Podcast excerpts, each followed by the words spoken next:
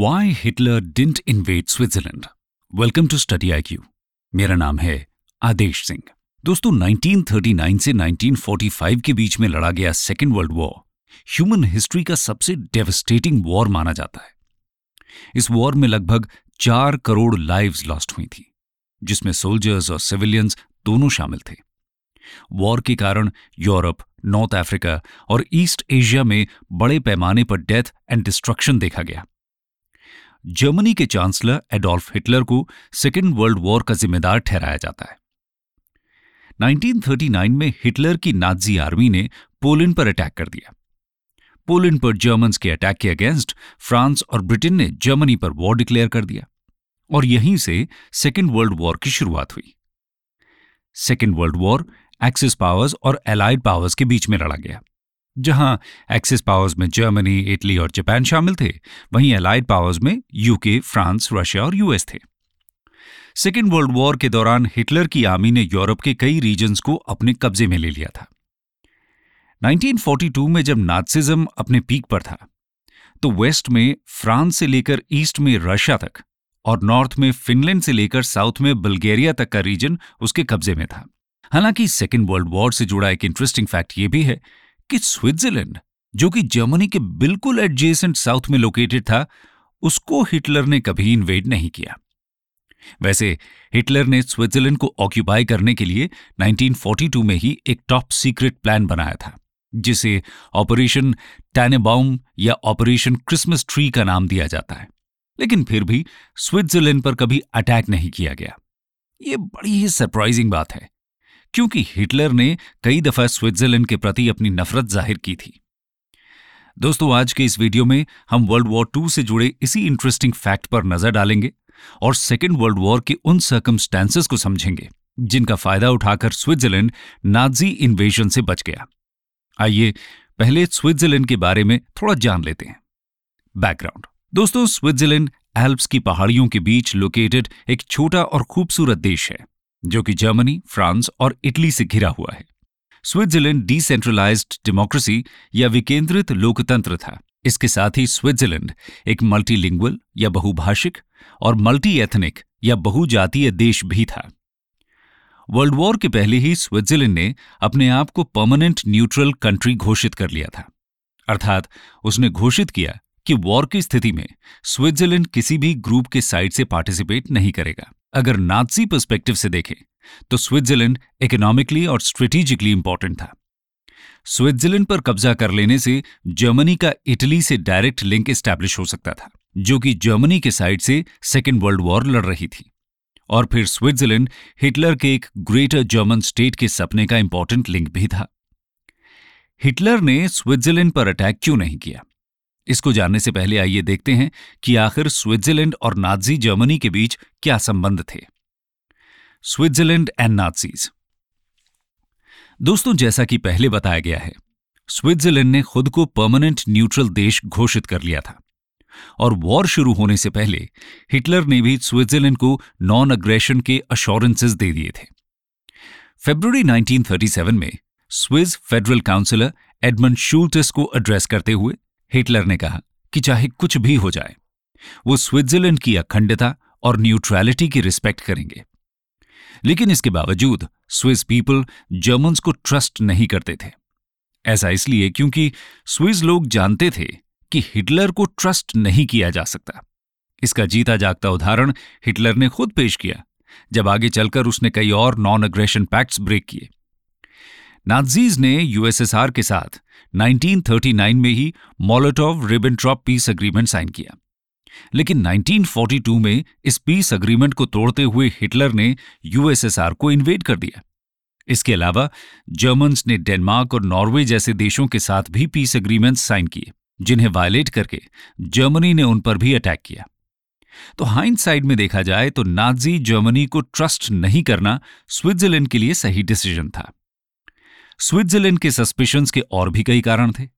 इनमें एक बड़ा कारण था स्विट्जरलैंड के प्रति जर्मन लीडर्स का एटीट्यूड जून 1941 में मुसोलिनी के साथ मीटिंग में हिटलर ने कहा था कि स्विट्जरलैंड में वर्ल्ड के सबसे डिस्गस्टिंग सिटीजन्स रहते हैं और वहाँ का पॉलिटिकल सिस्टम सबसे ज़्यादा घटिया है। उसने स्विस लोगों को जर्मन्स का एनिमी बता दिया। अगस्त 1942 में हिटलर ने कहा था कि स्विट्जरलैंड यूरोप के ऊपर एक काला धब्बा है, जिसे मिटाना ज़रूरी है।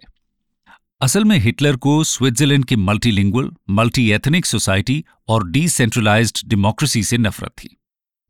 हिटलर का मानना था कि स्विट्जरलैंड में रह रहे सभी जर्मन स्पीकर्स को जर्मनी के साथ यूनाइट हो जाना चाहिए और बाकियों को स्विट्जरलैंड से भगा देना चाहिए।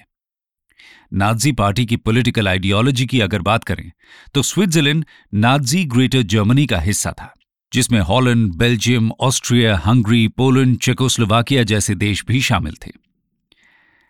अतः ये बात क्लियर थी कि नाजी पार्टी इंडिपेंडेंट स्विट्जरलैंड को रिस्पेक्ट नहीं करती थी, और स्विट्जरलैंड को हथियाने के सही मौके की तलाश में थी।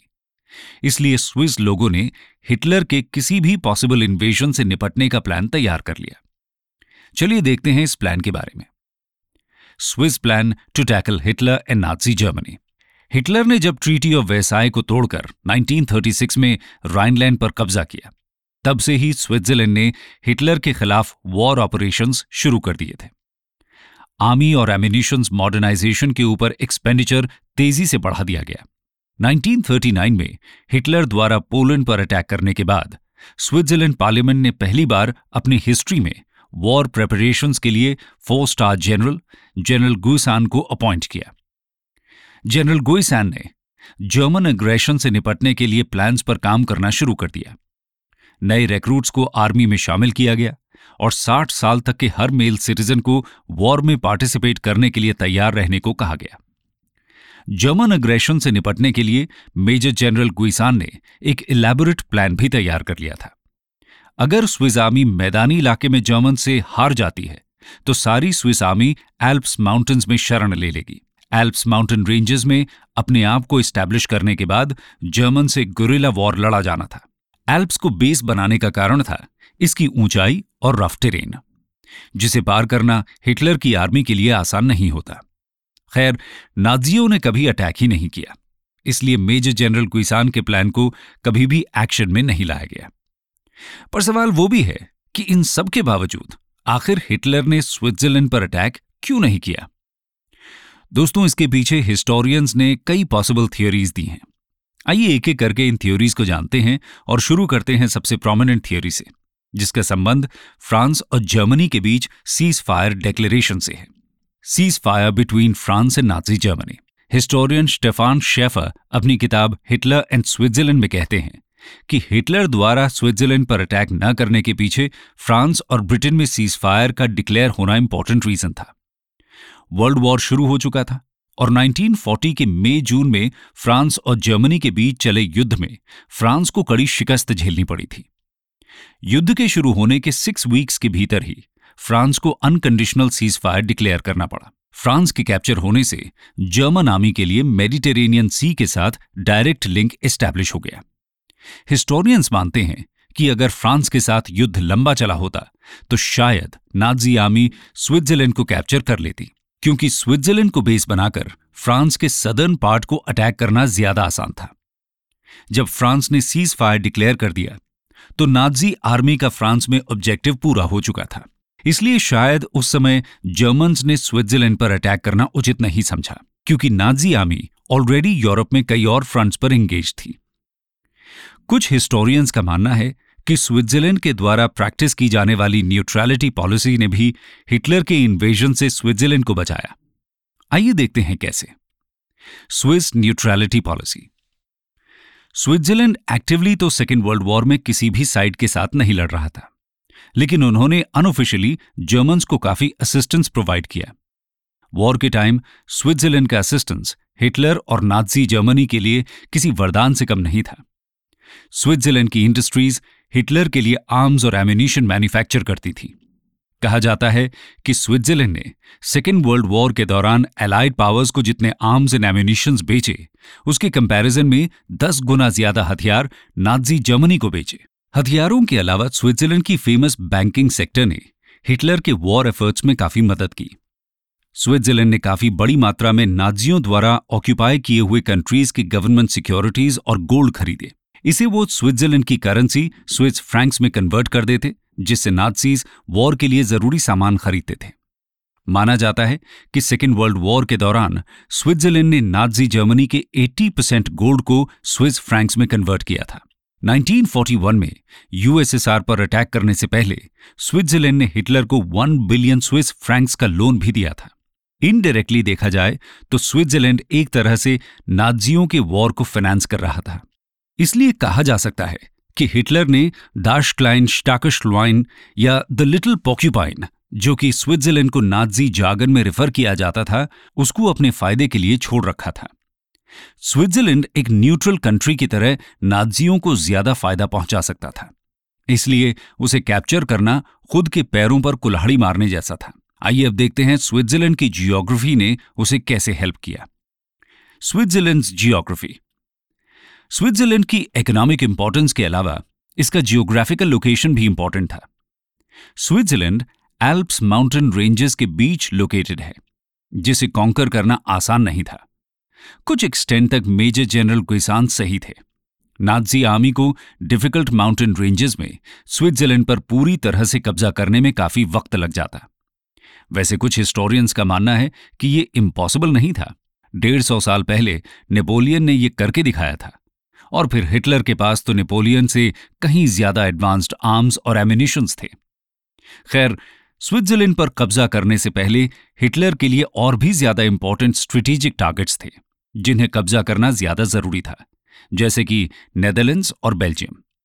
दोनों countries strategically important North Sea के पास लोकेटेड थी और इकोनॉमिकली भी नाजी जर्मनी के लिए क्रूशल थी। तो दोस्तों, ये थी कुछ थियोरीज जो ये बताती हैं। कि आखिर क्यों हिटलर ने स्विट्जरलैंड को इन्वेड नहीं किया?